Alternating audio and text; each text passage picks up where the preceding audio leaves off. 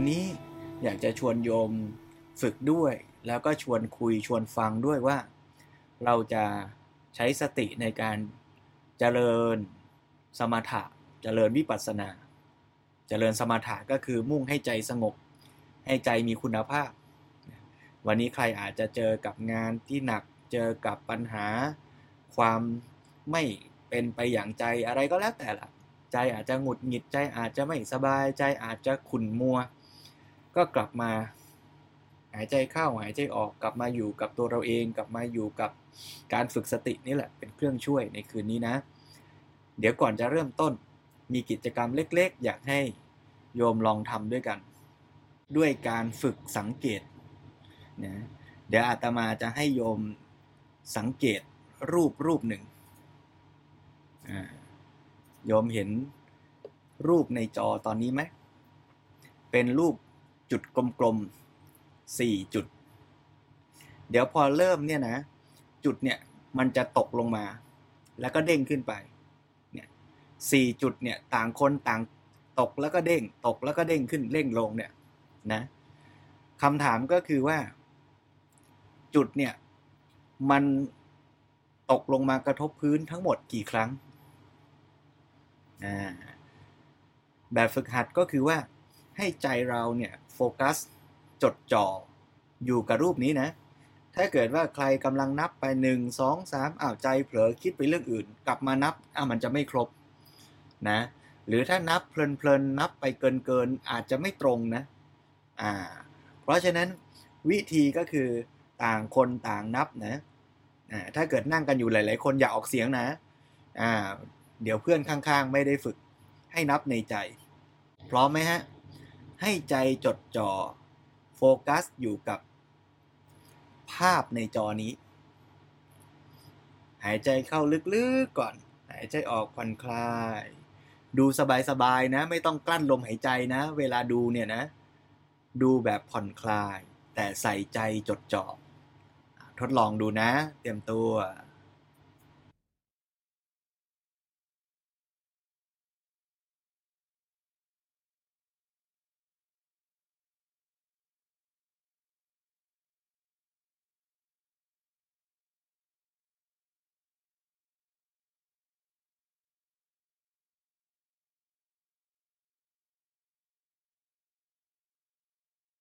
ได้เท่าไหร่กันบ้าง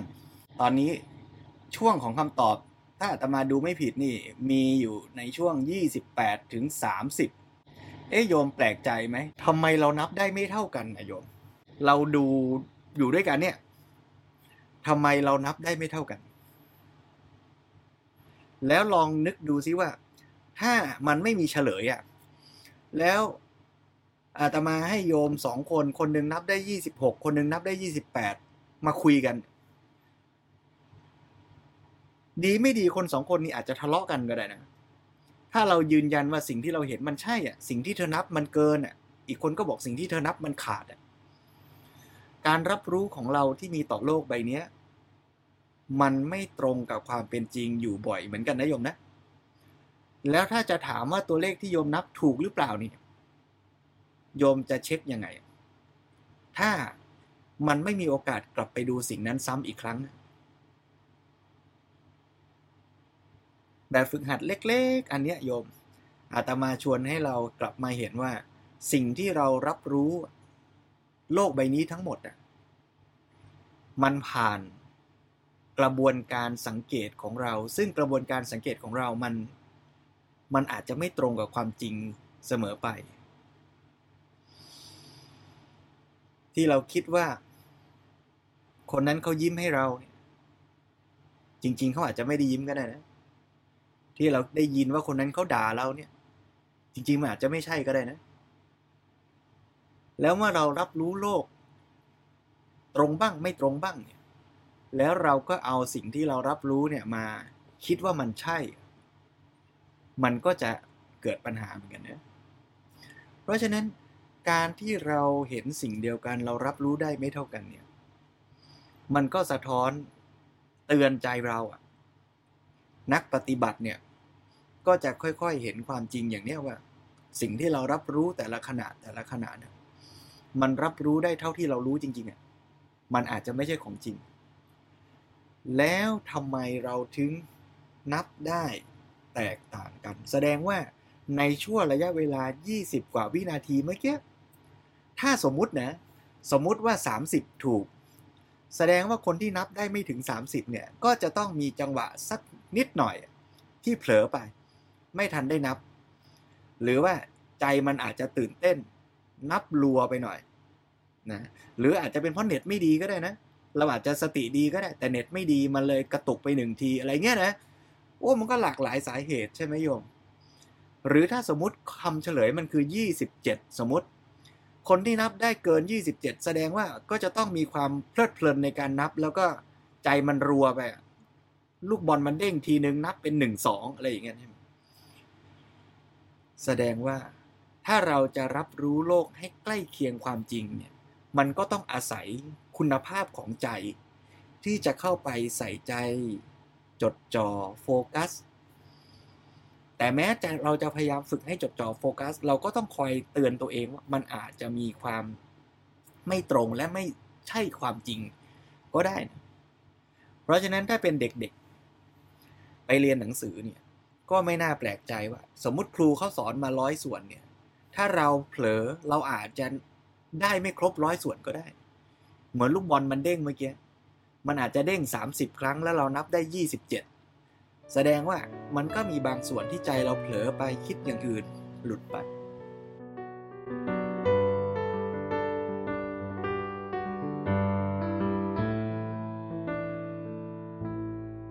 อ่า คราวนี้ อาตมาจะถามต่อ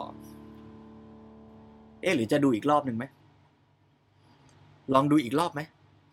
ว่านับได้เท่าเดิมเปล่า อ่าลองดูอีกรอบนะ ว่าจะนับได้เหมือนเดิมหรือเปล่า เตรียมตัวนะ ลองทดสอบอีกรอบหนึ่ง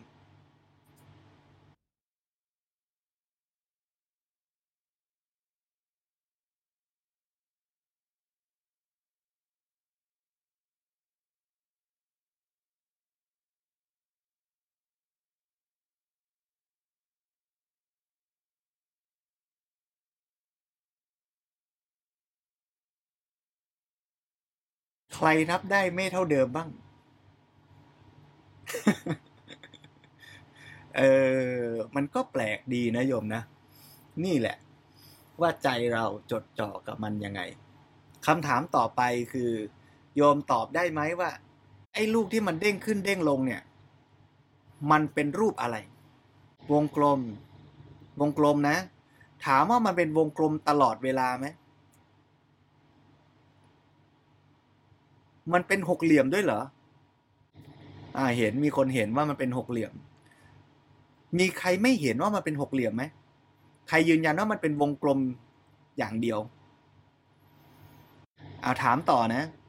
ถามว่าพื้นหลังสีอะไร สีเขียว มันคือสีเขียวตลอดไหมมีใครไม่เห็นไหมว่า สีมันเปลี่ยน อ่า มีคนยกมือ แสดงว่ามีบางคนเห็นว่าสีมันเปลี่ยนจากฟ้าเป็นเขียว แต่บางคนอาจจะไม่เห็นว่ามันเปลี่ยนสี เอาถามอีกถามอีก มีใครเห็นลูกบอลมันยิ้มให้บ้างไหมเอาเห็นเหรอเห็นเหรอโอ้มีคนเห็นโอ้มีบางท่านสายหน้าบอกพูดอะไรกันอ่าแต่มีหนูน้อยอย่างน้อยสามคนยกมือยืนยันว่า เห็นลูกบอลมันยิ้มให้ใช่ไหมแต่บางคนไม่เห็นใช่ไหม นับอย่างเดียวเนี่ย ก็เป็นไปได้นะ เพราะฉะนั้นสิ่งที่อาตมาอยากชวนดูจากกิจกรรมนี้อีกอย่างหนึ่งก็คือว่า เวลาเราพยายามจะโฟกัสใส่ใจกับอะไรบางอย่างเนี่ยบางทีเราก็ไม่ได้รับรู้อย่างอื่น ทั้งทั้งที่มันมีอยู่ อย่างที่เคยยกตัวอย่างว่า เรานั่งอยู่เนี่ย แล้วถ้าเกิดว่าถามว่า ตอนเนี้ยรับรู้ความรู้สึกที่ก้นสัมผัสพื้นไหม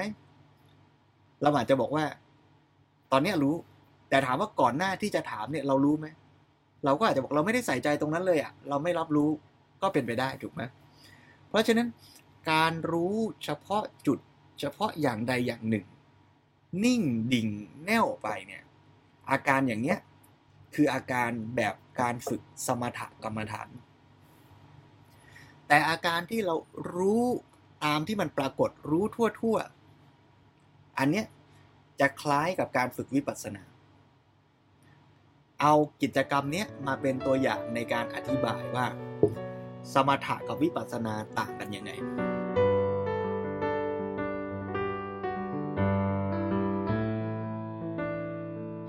เวลาเราฝึกสมถะเนี่ย คือเรามีเป้าหมายจะให้ใจเราสงบ ใจเราอาจจะวุ่นวายหงุดหงิดขุนเคืองอะไรอยู่ เราจะทำให้ใจเรามันสงบลง นิ่งลง เย็นลง อย่างเนี้ยเราก็จะหาอ็อบเจกต์สิ่งใดสิ่งหนึ่ง มาให้ใจเราสังเกต อย่างเช่นเมื่อกี้เราก็บอกสังเกตเลยนะ เอาเฉพาะเรื่องลูกบอลกระทบพื้น อย่างอื่นไม่ต้องไปใส่ใจ อย่างนี้เรียกว่าฝึกสมถะใครที่จิตใจนิ่งดิ่ง แน่วได้ดี ก็จะไม่สนใจอย่างอื่นเลย ต่อให้มีเสียงอะไรเกิดขึ้น ต่อให้มีสีสันเปลี่ยนแปลงไป เขาจะไม่สนใจเลย ก็เหมือนกับเวลาเราตั้งใจทำอะไรสักอย่าง ตั้งใจอ่านหนังสือ ตั้งใจที่จะฟังเพลง ตั้งใจที่จะคุยกับคนตรงหน้า ต่อให้มันมีอะไรจุกจิกจุกยิกอยู่รอบๆ หรือรถวิ่งผ่านอะไรต่ออะไร เราก็ไม่สนใจ อาการอย่างเงี้ยเรียกว่าใจมันนิ่งดิ่งแน่วแน่โฟกัสนะหรือเรียกว่าสมาธิ จะเป็นขั้นต้นๆ หรือขั้นสูงขึ้นไปก็เดี๋ยวค่อยไปว่ากัน แต่หลักการของการฝึกสมาธิที่เรียกว่าสมถกรรมฐานเนี่ย ก็มุ่งเป้าอย่างเนี้ย คือให้ใจมัน อยู่กับสิ่งใดสิ่งหนึ่ง ให้ได้ แต่ถ้าเกิดเป็นการฝึกแบบวิปัสสนาเนี่ย เราไม่ได้ต้องการให้ใจสงบ แต่เราต้องการให้ใจเนี่ยไปรับรู้สิ่งที่ปรากฏ ชัดเจน เห็นสภาพความเป็นจริงของมัน สิ่งที่เราไปดูเนี่ยอาจจะไม่ใช่สิ่งเดียวก็ได้ เช่นว่า ดูลูกบอลมันเด้งด้วย ดูสีของมันด้วย ดูรูปร่างหน้าตาสันฐานของมันด้วย เราดูหลาย ๆ อย่าง ทั้งนั้นที่มันมันอยู่ในหน้าจอเดียวกันนี่แหละ แต่เราก็ดูสิ่งที่มันเปลี่ยนแปลงไปด้วย เพราะฉะนั้นผู้ปฏิบัติที่ดูลมหายใจเนี่ย ถ้าดูแบบกำหนดว่าเข้าออกเข้าออกหรือพุทโธพุทโธเนี่ย โดยที่โฟกัสอยู่ เฉพาะอาการเข้าออกเข้าออก แล้วก็อาจจะนับไปว่าเข้าออกเข้าออก หรือนับหนึ่งหนึ่งสองสองไปเนี่ยอย่างเงี้ยก็คือการฝึกแบบสมถะแต่ถ้าเราดูอาการของมันว่ามันมีอาการตึงยังไง หย่อนยังไง อุ่นยังไง ร้อนยังไง มันก็ดูที่ลมหายใจนั่นแหละ แต่ดูอีกแบบหนึ่งดูสภาพตามที่มันเป็น อย่างนี้เนี่ยก็จะเป็นการฝึกวิปัสสนา เพราะฉะนั้น เดี๋ยววันนี้สลับหน่อยหนึ่ง จะให้โยมนั่งฟังเสียงธรรมบรรยาย ที่เป็นเสียงอ่าน หนังสือพุทธธรรมก่อน แล้วเดี๋ยวพอฟังจบแล้ว เราค่อยนั่งสมาธิ แล้วก็จะอธิบายเนื้อหาธรรมะปิดท้ายนะจะให้ฟังเสียงอ่านหนังสือพุทธธรรม ตอนที่หลวงพ่อสมเด็จพระพุทธโฆษาจารย์อธิบายว่า การฝึกสติเนี่ยเป็นบาดฐานทั้งสำหรับสมถะด้วย และวิปัสสนาด้วย คือจะฝึกสมถะที่เรียกว่าสมาธินั่นนะก็ต้องใช้สติ เป็นเครื่องมือเป็นบาดฐาน คือเอาใจเนี่ยไปเอาสติเนี่ยดึงใจที่มันวิ่งวุ่นวายให้อยู่กับอารมณ์กรรมฐานให้ได้ อย่างที่คราวที่แล้วยกตัวอย่างเหมือนกับลิง หรือวัวที่มันวิ่งวุ่นวายไป แล้วสติก็เป็นเชือกดึง ให้ลิงนั้นอะมันมาอยู่กับหลักนั้นหลักในที่นี้ก็คือตัวอารมณ์กรรมฐานนั่นเอง ส่วนวิปัสสนาก็เหมือนกัน ต้องใช้สติในการที่จะทำให้ใจเราเนี่ยอยู่กับสิ่งที่ปรากฏตรงหน้า ไม่ว่าจะเป็นอาการทางกายหรือความรู้สึกทางใจก็ได้ เพื่อที่เราจะได้สังเกตเห็นสิ่งที่ปรากฏนั้น เห็นรายละเอียด เห็นการเกิดขึ้นการเปลี่ยนแปลง ของมัน เกริ่นไว้อย่างนี้ เดี๋ยวให้โยมฟังเนื้อหารายละเอียดจากเสียงอ่าน หนังสือพุทธธรรมด้วยกัน ใครจะดูตามในหน้าจอไปด้วยก็ได้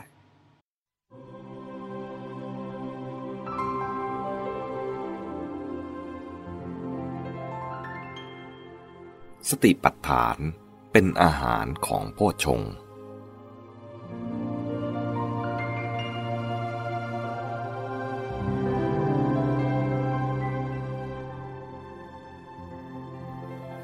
ความจริงนั้น สติไม่ใช่ตัววิปัสสนา ปัญญาหรือการใช้ปัญญาต่างหากเป็นวิปัสสนา แต่ปัญญาจะได้โอกาสและจะทำงานได้อย่างปลอดโปร่งเต็มที่ ก็ต่อเมื่อมีสติคอยช่วยกำกับหนุนอยู่ด้วยเหตุผลดังกล่าวแล้วข้างต้น การฝึกสติจึงมีความสำคัญมากในวิปัสสนา พูดอีกอย่างหนึ่งว่า การฝึกสติก็เพื่อจะใช้ปัญญาได้เต็มที่ หรือเป็นการฝึกปัญญาไปด้วยนั่นเอง ในภาษาของการปฏิบัติธรรม เมื่อพูดถึงสติก็มักเล็งและรวมถึงสัมปชัญญะคือปัญญาที่ควบอยู่ด้วย และสติจะมีกำลังกล้าแข็งหรือชำนาญคล่องแคล่วขึ้นได้ ก็เพราะมีปัญญาร่วมทำงาน สติเกิดร่วมกับปัญญาจึงจะมีกำลัง ขาดปัญญาย่อมอ่อนกำลัง ปัญญาปราศจากสติไม่มีเลย ผู้ปราศจากสติย่อมไม่มีอนุปัสนา ปัญญาที่ทำงานร่วมอยู่กับสติในกิจทั่ว ๆ ไป มักมีลักษณะการที่เรียกว่า สัมปชัญญะ ในขั้นนี้ ปัญญายังดูคล้ายเป็นตัวประกอบ คอยร่วมมือและประสานงานอยู่กับสติ การพูดจากล่าวขานมักเพ่งเล็งไปที่สติ เอาสติเป็นตัวหลักหรือตัวเด่น แต่ในขั้นที่ใช้ปัญญาพินิษพิจารณาอย่างจริงจัง ความเด่นจะไปอยู่ที่ปัญญา สติจะเป็นเหมือนตัวที่คอยรับใช้ปัญญา ปัญญาที่ทำงานในระดับนี้ เช่นที่เรียกว่า ธรรมวิจัยในโพชฌงเจ็ดประการเป็นต้น ถึงตรงนี้ เห็นควรทบทวนหลักซึ่งได้แสดงไว้ตั้งแต่เริ่มเรื่องมัชฌิมาปฏิปทาที่ว่า สติปัฏฐานสี่เป็นอาหารหล่อเลี้ยงโพชฌงเจ็ด และโพชฌงเจ็ดนั้นก็หล่อเลี้ยงวิชาและวิมุตติ โดยยกพุทธพจน์ในอวิชชาสูตร อังคุตรนิกายทัศกานิบาตมาย้ำดังนี้ ภิกษุทั้งหลาย เรากล่าววิชาและวิมุตติว่ามีอาหารไม่ใช่ไรอาหาร ก็อะไรเป็นอาหารของวิชาและวิมุตติ พึงกล่าวว่า คือโพชฌงเจ็ดแม้โพชฌงเจ็ด เราก็กล่าวว่ามีอาหารมิใช่ไร้อาหาร ก็อะไรเป็นอาหารของโพชฌงเจ็ดพึงกล่าวว่า คือสติปัฏฐานสี่สติปัฏฐานสี่ที่บริบูรณ์ ย่อมยังโพชฌงเจ็ดให้บริบูรณ์โพชฌงเจ็ดที่บริบูรณ์ ย่อมยังวิชาและวิมุตต์ให้บริบูรณ์ วิชาและวิมุตตินี้มีอาหารอย่างนี้และบริบูรณ์อย่างนี้ ตามพุทธพจน์นี้ ชัดว่า โพชฌงเจ็ดเป็นธรรมที่ส่งผลแก่วิชาวิมุตต์เท่ากับเป็นตัวที่ให้สำเร็จมรรคผล ส่วนสติปัฏฐานก็ช่วยโดยหล่อเลี้ยงโพชฌงเจ็ดนั้น พุทธพจน์นี้ช่วยให้มองวิปัสสนาได้ชัดขึ้น ในสติปัฏฐานนั้น สติทำงานเป็นพื้นยืนโรงอยู่ ปัญญาในชื่อว่าสัมปัญญะก็ได้โอกาสทำงานไปด้วย โดยรู้เข้าใจทุกอย่างที่สติจับดึงตรึงไว้หรือเข้าไปถึง สติจับอันใดให้ สัมปัญญะก็รู้เข้าใจอันนั้น เหมือนว่า มือจับอะไรเสนอมา ตาก็ได้ดูเห็นสิ่งนั้น ส่วนโพชฌงก็คือ บนพื้นของสติปัฏฐานนี่แหละ คราวนี้ สติจับเรื่องส่งให้ปัญญาที่ชื่อว่าธรรมวิจัย แล้วคราวนี้ ปัญญาเป็นเจ้าบทบาทรับเรื่องไปวิจัย เหมือนตาได้ดูต่อเนื่องไปทั่วตลอด ตอนนี้ก็เป็นกระบวนธรรมของปัญญาที่เรียกว่า โพชฌงซึ่งแปลว่า องค์แห่งการตรัสรู้ สัมปชัญญะก็ดี ธรรมวิจัยก็ดี หรือปัญญาในชื่ออื่น ๆ ก็ดี ที่ทำงานให้เกิดความเห็นแจ้งรู้เข้าใจสิ่งทั้งหลายตรงตามสภาวะที่มันเป็น เพื่อให้จิตหลุดพ้นเป็นอิสระ นี่แหละคือวิปัสสนา สติทำกิจสำคัญทั้งในสมถะและในวิปัสสนา หากพูดเปรียบเทียบระหว่างบทบาทของสติในสมถะกับในวิปัสสนา อาจช่วยให้ความเข้าใจเกี่ยวกับเรื่องที่กล่าวมานั้นชัดเจนยิ่งขึ้น ในสมถะ สติกุมจิตไว้กับอารมณ์ หรือดึงอารมณ์ไว้กับจิต เพียงเพื่อให้จิต เพ่งแน่วแน่หรือจับแนบสนิทอยู่กับอารมณ์นั้น นิ่งสงบไม่สาย ไม่ซ่านไปที่อื่น เมื่อจิตแน่วแน่แนบสนิทอยู่กับอารมณ์นั้น เป็นหนึ่งเดียวต่อเนื่องไปสม่ำเสมอ ก็เรียกว่าเป็นสมาธิ และเพียงแค่นั้น สมถะก็สำเร็จ ส่วนในวิปัสสนา สติกำหนดอารมณ์ให้แก่จิต หรือดึงจิตไว้กับอารมณ์เหมือนกัน แต่มุ่งใช้จิตเป็นที่วางอารมณ์ เพื่อเสนออารมณ์นั้นให้ปัญญาตรวจสอบพิจารณา คือจับอารมณ์ไว้ให้ปัญญาตรวจดู และวิเคราะห์วิจัย โดยใช้จิตที่ตั้งมั่นเป็นที่ทำงาน หากจะอุปมาในกรณีของสมถะ เหมือนเอาเชือกผูกลูกวัวพยศไว้กับหลัก ลูกวัวจะออกไปไหนๆก็ไปไม่ได้ คงวนเวียนอยู่กับหลัก ในที่สุดเมื่อหายพยศก็หมอบนิ่งอยู่ที่หลักนั่นเอง จิตเปรียบเหมือนลูกวัวพยศ อารมณ์เหมือนหลัก สติเหมือนเชือก ส่วนในกรณีของวิปัสสนา เปรียบเหมือนเอาเชือก หรือเครื่องยึด ผูกตรึงคน สัตว์ หรือวัตถุบางอย่างไว้กับแท่นหรือเตียง และตรวจดูหรือทำกิจอื่น เช่นผ่าตัดเป็นต้นได้ถนัดชัดเจน เชือกหรือเครื่องยึด คือสติ คน สัตว์ หรือวัตถุที่เกี่ยวข้อง คืออารมณ์ แท่นหรือเตียง คือจิตที่เป็นสมาธิ การตรวจหรือผ่าตัดเป็นต้น คือปัญญา ที่กล่าวมานั้น เป็นการพูดถึงหลักทั่วไป ยังมีข้อสังเกตปลีกย่อยที่ควรกล่าวถึงอีกบ้าง อย่างหนึ่งคือ ในสมถะ ความมุ่งหมายอยู่ที่ทำจิตให้สงบ ดังนั้น เมื่อให้สติกำหนดอารมณ์ใดแล้ว สติก็ยึดตรึงดึงจิตกุมไว้กับอารมณ์นั้น ที่ส่วนนั้นอย่างเดียว ให้จิตจดจ่อแน่วแน่แนบสนิทอยู่กับอารมณ์นั้นเท่านั้น ไม่ให้คลาดไปเลย จนในที่สุด จิตน้อมดิ่งแน่วแน่อยู่กับนิมิต หรือมโนภาพของสิ่งที่กำหนด ซึ่งเป็นเพียงสัญญาที่อยู่ในใจของผู้กำหนดเอง ส่วนในวิปัสสนา ความมุ่งหมายอยู่ที่ ความรู้ความเข้าใจสภาวธรรม ดังนั้น สติจึงตามกำหนดตามจับตามถึงอารมณ์เฉพาะตัวจริงของมันตามสภาวะเท่านั้น และเพื่อให้ปัญญารู้เท่าทันครบถ้วนชัดเจนเกี่ยวกับสภาวะของมัน สติจึงตามกำหนดกำกับจับอารมณ์นั้นๆ ให้ทันความเป็นไปของมัน เพื่อปัญญาจะได้ดูรู้อารมณ์นั้นโดยตลอด เช่น ดูตั้งแต่มันเกิดขึ้น คลี่คลายตัว จนกระทั่งดับสลายไป นอกจากนั้น จะต้องให้ปัญญาดูรู้อารมณ์ทุกอย่างที่เข้ามา หรือเข้าไปเกี่ยวข้อง ซึ่งปัญญาจะต้องรู้เข้าใจ เพื่อให้เกิดความรู้เท่าทันตามความเป็นจริง สติจึงเปลี่ยนอารมณ์ที่กำหนดหรือที่จับให้ดูไปได้เรื่อยๆ อีกทั้งเพื่อให้ปัญญาดูรู้เท่าทันตรงตามที่สิ่งนั้นเป็นอยู่เป็นไปแท้ๆ สติจึงต้องตามจับให้ทันความเป็นไปในแต่ละขณะนั้นๆ ทุกขณะ ไม่หยุดติดค้างอยู่กับอารมณ์ใดอารมณ์หนึ่ง หรือส่วนใดส่วนหนึ่งของอารมณ์ใด ๆ ข้อสังเกตปลีกย่อยอื่นๆ ยังมีอีก เช่น ในสมถะ สติกำหนดอารมณ์ที่นิ่งอยู่กับที่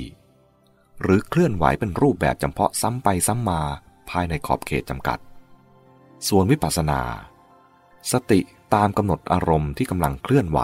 หรือเป็นไปในสภาพใด ๆ ก็ได้ ไม่จำกัดขอบเขต ในสมถะ นิยมให้เลือกกำหนดอารมณ์บางอย่าง ในบรรดาอารมณ์ที่สันแล้ว ซึ่งจะเป็นอุบายช่วยให้จิตใจสงบแน่วแน่ได้ง่าย ส่วนในวิปัสสนา ใช้อารมณ์ได้ทุกอย่างไม่จำกัด สุดแต่อะไรปรากฏขึ้นให้พิจารณา และอะไรก็ตามที่จะให้เห็นความจริง สรุปลงได้ทั้งหมดใน กาย เวทนา จิต ธรรม หรือในนามและรูป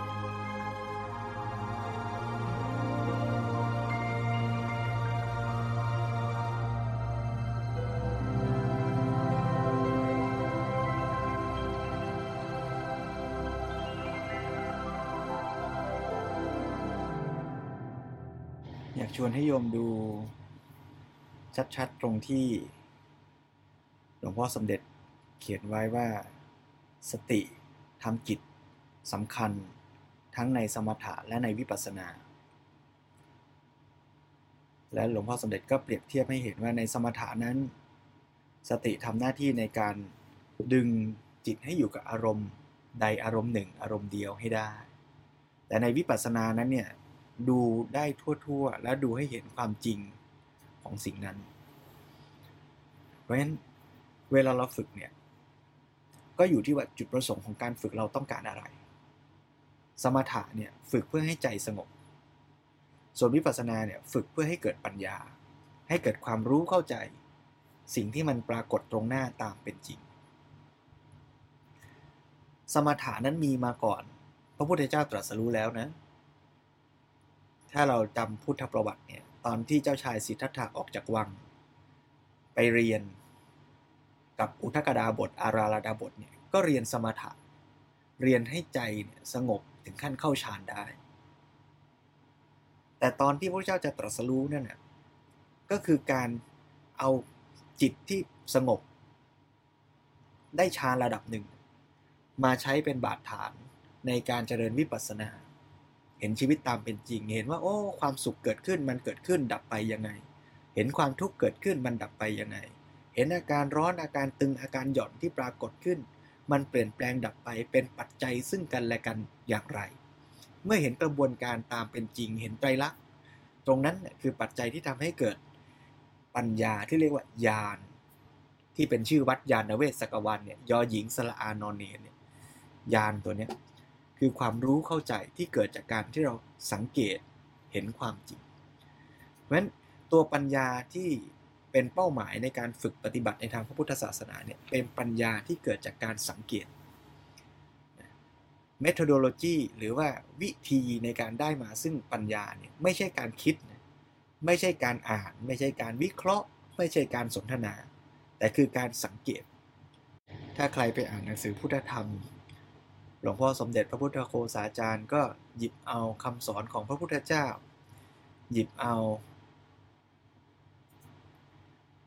พุทธธรรมมาอธิบาย โดยท่านก็ชี้ให้เห็นว่า พุทธธรรมเนี่ยหลักๆ ก็จะมีสองส่วน ส่วนหนึ่งก็คือส่วนที่บอกความจริงของธรรมชาติว่าความจริงของธรรมชาติเป็นอย่างไร อีกส่วนหนึ่งก็บอกว่าเมื่อเราเข้าใจความจริงแล้วเราจะปฏิบัติอย่างไร ถ้าเปรียบเทียบกับวิทยาศาสตร์ การบอกว่าความจริงเป็นอย่างไรก็เหมือนกับการเรียนวิทยาศาสตร์ บริสุทธิ์ เรียนฟิสิกส์เรียนเคมี ว่าสารต่างๆ มันประกอบไปด้วย โครงสร้างของอะตอมของโมเลกุลอย่างไร น้ำประกอบไปด้วยไฮโดรเจน ออกซิเจน แล้วเมื่อเราเข้าใจความจริงอย่างนั้นว่าน้ำประกอบอย่างนั้น มีคุณสมบัติอย่างนั้น ระเหยได้ ละลายได้ แล้วเราจะเอาไปใช้ประโยชน์ยังไง จะเอาไปจะทำน้ำที่สกปรกให้สะอาดจะต้องกลั่นต้องทำยังไงต้องต้มแบบไหน ต้องเตรียมฟืนต้องทำให้น้ำมันมีอุณหภูมิเท่าไหร่ นั่นก็คือเอาความรู้ที่เข้าใจธรรมชาติไปใช้ประโยชน์ การเรียนรู้ชีวิตก็อย่างนั้น ส่วนหนึ่งก็คือรู้ว่าชีวิตมันเป็นยังไง มันมีส่วนประกอบอย่างไร มันมีกลไกฟังก์ชันการทำงานของมันยังไง แล้วเมื่อมันเป็นอย่างนั้น เราจะใช้ชีวิตให้มันดี ให้เกิดผลดีทั้งต่อเราและผู้คนรอบข้างเราจะต้องใช้ชีวิตอย่างไร ตรงนั้นก็คือภาคปฏิบัติการ ภาคปฏิบัติการเนี่ยถ้าว่าแบบอริยสัจสี่ก็คือข้อที่ 4 นั่นเอง คือมักมีองค์ 8 หรือจะเรียกว่ามัชชิมาปฏิปทา คือการปฏิบัติตามหลักทางสายกลาง ก็คือทางสายที่ตรงกับธรรมชาติตรงกับความเป็นจริง คือชีวิตมันเป็นอย่างไร ควรใช้อย่างไรให้ดีที่สุด ให้เกิดประโยชน์ที่สุด เราก็ดำเนินชีวิตไปตามทางนั้น ทางนั้นแหละเรียกว่าทางสายกลาง คือทางที่ไม่ได้เอาความสุข เป็นเป้าหมาย แต่เอาประโยชน์คุณโทษที่จะเกิดขึ้นจริง ๆ เป็นเป้า เปรียบเทียบเหมือนกับว่าเราปลูกต้นมะม่วง แล้วเราจะลดน้ำเขากี่ขันดีอะมันไม่ได้ลดตามความพอใจของเรานะ ว่าโอ้ วันนี้เราขี้เกียจลดน้อย วันนี้เราสนุกเหลือเกินขยันลดเยอะหน่อยไม่ใช่ อย่างนั้นเรียกว่าเอาความรู้สึกของเราเป็นตัวตัดสินแต่ทางสายกลางจริง ๆ คือต้องตรงตามธรรมชาติว่าต้นมะม่วงต้นนั้นวันนั้น สภาพอากาศแบบนั้น เขาต้องการน้ำมากหรือน้อยเท่าไหร่แล้วเรารู้จริง ๆ เราก็รดน้ำตามนั้นนั่นแหละคือทางสายกลาง ซึ่งการที่เราจะดำเนินชีวิตตามหลักทางสายกลางได้นะมันก็เลยต้องมีองค์ประกอบ ถ้าว่าโดยละเอียดก็เรียกว่ามักมีองค์ 8 8 ข้อ แต่ถ้าเอา 8 ข้อนั้นมาสรุปโดยย่อก็เรียกว่าไตรสิกขา มักมีองค์ 8 2 ข้อแรกคือสัมมาทิฏฐิสัมมาสังกัปปะก็จัดอยู่ในหมวดปัญญา สัมมาวาจาสัมมากัมมันตะสัมมาอาชีวะก็จัดอยู่ในหมวดศีลคือพฤติกรรม ส่วนสัมมาวายามะความเพียรสัมมาสติสัมมาสมาธิก็จัดอยู่ในหมวดจิต หรือเรียกชื่อว่าสมาธิสิกขาก็ได้ เพราะฉะนั้นถ้าว่าโดยย่อเนี่ยก็ว่าการปฏิบัติในทางพระพุทธศาสนาเนี่ยก็อยู่ในหลักไตรสิกขา คือศีลสมาธิปัญญา ศีลนี่ไม่ใช่แค่ศีลห้าศีลแปดแต่หมายถึงพฤติกรรมทั้งหมดที่เราทำทั้งต่อตัวเราเอง ต่อผู้คนรอบข้าง ตั้งแต่ครอบครัวสังคม ไปจนถึง สภาพแวดล้อมสรรพสัตว์สรรพชีวิตและทุกสิ่ง การที่เรานั่งฟังอยู่ตอนนี้แล้วเราตั้งตัวตรง เรารักษากายของเราให้ดี ไม่นั่งตัวงอ หายใจผ่อนคลายนี่ก็เป็นการดูแลในส่วนของศีลในส่วนของพฤติกรรม เราจะเลือกทานอาหารอะไรที่เป็นประโยชน์ต่อร่างกาย เราจะเลือกฟังอะไรที่เป็นประโยชน์ต่อชีวิต เราจะเลือกใช้เวลาแบ่งเวลานอนเท่าไหร่เล่นเกมเท่าไหร่ นี่ก็เป็นเรื่องของศีล เกี่ยวกับผู้คนรอบข้างจะพูดกับเขาแบบไหน จะทำอะไรต่อกันนี่ก็เป็นเรื่องศีล แม้แต่กับสิ่งแวดล้อมทั้งหมด เราจะดื่มน้ำด้วยขวดพลาสติก แล้วจะทิ้งเป็นขยะ หรือเราจะใช้ทรัพยากรโลกนี้อย่างไร นี่ก็เป็นเรื่องศีล เราจะขับรถตามกฎระเบียบหรือเปล่า หรือจะเอาใจเราเป็นใหญ่ อยากจะไปเร็วๆ นี่ก็เป็นเรื่องศีล นี่คือเรื่องพฤติกรรมทั้งหมดที่เรามีต่อตัวเราสังคมและสิ่งแวดล้อม ซึ่งมันก็เป็นพื้นฐาน ถ้าเราใช้ชีวิตพฤติกรรมเราดี โอกาสที่ใจเราจะผ่องใส ใจเราจะสงบมันก็ง่าย แต่ถ้าเราอยู่ในสังคมที่ไม่ดี เสพฟังแต่สิ่งที่ยั่วยุให้หงุดหงิดให้โมโห ให้ลุ่มหลงมัวเมา โอกาสที่ใจจะสงบก็เป็นไปได้ยาก ถ้าเรายังทะเลาะเบาะแว้งขัดแย้งกับผู้คน เราจะมานั่งทำใจสงบมันก็ยากหน่อย แต่ไม่ใช่ว่าทำไม่ได้นะ ก็ต้องยอมรับว่าในชีวิตจริง เราจะไปเรียกร้องให้สิ่งแวดล้อมทุกอย่างมันดีสมใจเราก็ไม่ได้ แต่เราก็ค่อยๆพยายามจัดสรรก็แล้วกันให้ดีที่สุดเท่าที่เราจะทำได้ เพราะฉะนั้นการปฏิบัติในทางพุทธศาสนานี่ไม่ใช่ว่าไปปฏิบัติในวัดหรือในสำนักกรรมฐานเท่านั้นนะ แต่ในทุกขณะของชีวิตเราเนะ่ะเราก็ต้องใช้อย่างใส่ใจอย่างระมัดระวังอย่างดีที่สุดด้วย นี่คือเรื่องของศีล เมื่อศีลเราจัดสรรได้ดีขึ้นเท่าไหร่ ใจเราก็ยิ่งฝึกง่ายขึ้นเท่านั้น ก็มาฝึกอันที่ 2 ก็คือฝึกด้านสมาธิหรือเรียกว่าฝึกด้านจิตใจ ฝึกให้จิตสงบ ฝึกให้จิต สามารถมีคุณภาพ มีสมรรถภาพ มีสุขภาวะที่ดีของจิต ก็ที่เปรียบเทียบเหมือนกับเอาวัวมาอยู่กับหลัก ให้มันนิ่งให้มันไม่วิ่งวุ่นไม่สับสนซัดสายนะก็ต้องขอเครดิตขอบคุณรูปนี่ จากสถานการแพทย์แผนไทยประยุกต์โรงพยาบาลศิริราชด้วยนะ เอามาประกอบการอธิบายที่หลวงพ่อสมเด็จพูดเมื่อกี้บอกว่าการฝึกสมาธิเนี่ยในที่นี้ใช้คำว่าจิตก็ได้จิตภาวนาเนี่ยหรือสมถกรรมฐานเนี่ยก็คือขั้นของการฝึกใจให้สงบ แล้วพอใจสงบได้ ใจมีคุณภาพ อาจจะไม่ต้องถึงขั้นเข้าฌานก็ได้ ก็เอาใจที่สงบนั่นแหละ ไปฝึกด้านปัญญา เรียกว่าวิปัสสนากรรมฐาน จริงๆ โดยการฝึกเนี่ยไม่จำเป็นต้องสมาถะให้จบแล้วค่อยไปวิปัสสนานะ มันก็เสริมเติมกันได้ ในพระไตรปิฎกนั้นแสดงว่าจะฝึกสมาถะก่อนแล้วไปฝึกวิปัสสนาก็ได้ หรือฝึกวิปัสสนาไปเลยเรื่อยๆ แต่ขณะที่ฝึกวิปัสสนานั่นแหละกำลังสมาธิ มันก็เข้มข้น มันก็สงบไปด้วย เพิ่มกำลังซึ่งกันและกันไป นั่นจะเห็นว่าศีลสมาธิปัญญาเนี่ยมันก็เสริมเติมกำลังซึ่งกันและกัน ศีลดีขึ้น จิตใจก็ดีขึ้น สงบนิ่งผ่องใสมากขึ้น ใจดีปัญญาก็พิจารณาเห็นความจริงได้กระจ่างชัดมากขึ้น เมื่อเห็นความจริงเห็นคุณโทษดีชั่ว การที่จะรักษาพฤติกรรมให้ดี ก็เป็นไปได้ชัดเจนเข้มข้นมากขึ้นด้วยวันนี้ก็นำเสนอให้โยมได้เห็นการปฏิบัติในทางพุทธศาสนาอย่างเป็นองค์รวม ที่เราจะได้ฝึกไปร่วมกันเรื่อยๆ ตลอดทั้งชีวิตของเรา